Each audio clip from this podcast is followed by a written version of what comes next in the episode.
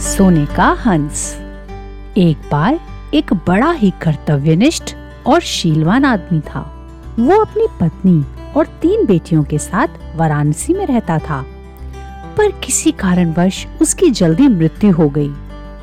मरने के बाद उसका दूसरा जन्म एक सोने के हंस के रूप में हुआ।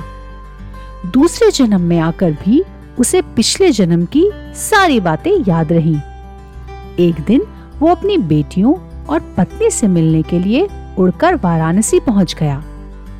उस सोने के हंस को जो भी देखता, वो हैरान रह जाता। किसी ने भी सोने के हंस को कभी भी नहीं देखा था। घर के मुंडे पर पहुंचकर जब उसने अपनी पत्नी और बेटियों को देखा तो उसका मन दुखी हो गया, क्योंकि उसके मरने के बाद उसका परिवार बड़ी ही मुश्किल से रह रहा था।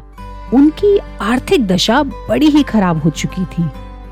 उन लोगों के पास ना तो पहनने के लिए ढंग के कपड़े थे और ना ही ढंग का खाना था। वो लोग बड़े ही बुरे हाल में रह रहे थे। फिर भी पूरी खुशी के साथ वो अपनी पत्नी और बेटियों से मिला और उसने अपना परिचय दिया और वापस लौटने से पहले उन्हें अपना एक सोने का पंख भी देता गया, जिसे बेचकर उसका परिवार अपना खर्चा पूरा कर सके। इस घटना के बाद वो सोने का हंस समय समय पर उनसे मिलने वाराणसी आता रहा और हर बार उन्हें एक सोने का पंख देकर जाता था। उसकी बेटियाँ तो हंस की दानशीलता से बहुत खुश थीं, मगर उसकी पत्नी के मन में लालच पैदा हो गया। उसने सोचा क्यों ना उस हंस के सारे पंख निकाल कर एक ही पल में धनी बन जाया जाए? अगर सारे पंख मिल जाएँ, तो कितने अमीर हो जाएँगे? यही बात जब उसने अपनी बेटियों से कही तो बेटियों को बहुत बुरा लगा। उन्होंने अपनी माँ का विरोध किया और उसको बहुत समझाया। अगली बार जब वो हंस वहाँ आया तो उसकी बेटियाँ घर पर नहीं थीं।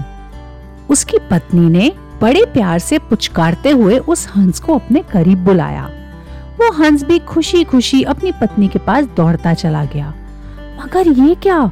उसकी पत्नी ने तो बड़ी बेदर्दी से उसकी गर्दन पकड़ के उसके सारे पंख एक ही झटके में नोच डाले और खून से लथपथ उसका शरीर फेंक दिया। पर जब वो उन सोने के पंखों को समेटने लगी तो उसके हाथ में तो सिर्फ़ साधारण पंख ही रह गए, क्योंकि उन सोने के पंखों में एक जादुई बात थी कि अगर उस हंस की इच्छा के विरुद्ध उन्हें नोचा जाए तो वो साधारण पंख बन जाते थे। बेटियाँ जब घर लौट कर आई तो उन्होंने अपने पूर्व जन्म के पिता को खून से सना देखा और उसके सोने के पंख भी जा चुके थे। उन्हें सारी बात समझ आ गई और तुरंत ही वो हंस की भरपूर सेवा में लग गईं और कुछ ही दिनों में उसे स्वस्थ कर दिया। धीरे धीरे उस हंस के पंख फिर आने लगे, मगर अब वो सोने के नहीं थे। जब हंस के इतने पंख आ गए कि वो उड़ सके, वो उस घर से उड़ गया और कभी भी दोबारा वाराणसी में दिखाई नहीं दिया। इस कहानी से हमें ये शिक्षा मिलती है कि अगर हम अपने लालच पर काबू नहीं रख पाते तो लालच हम पर काबू कर लेता है, जिससे हम सही और गलत में फ़र्क भूलकर गलत रास्ते पर निकल जाते हैं। धन्यवाद।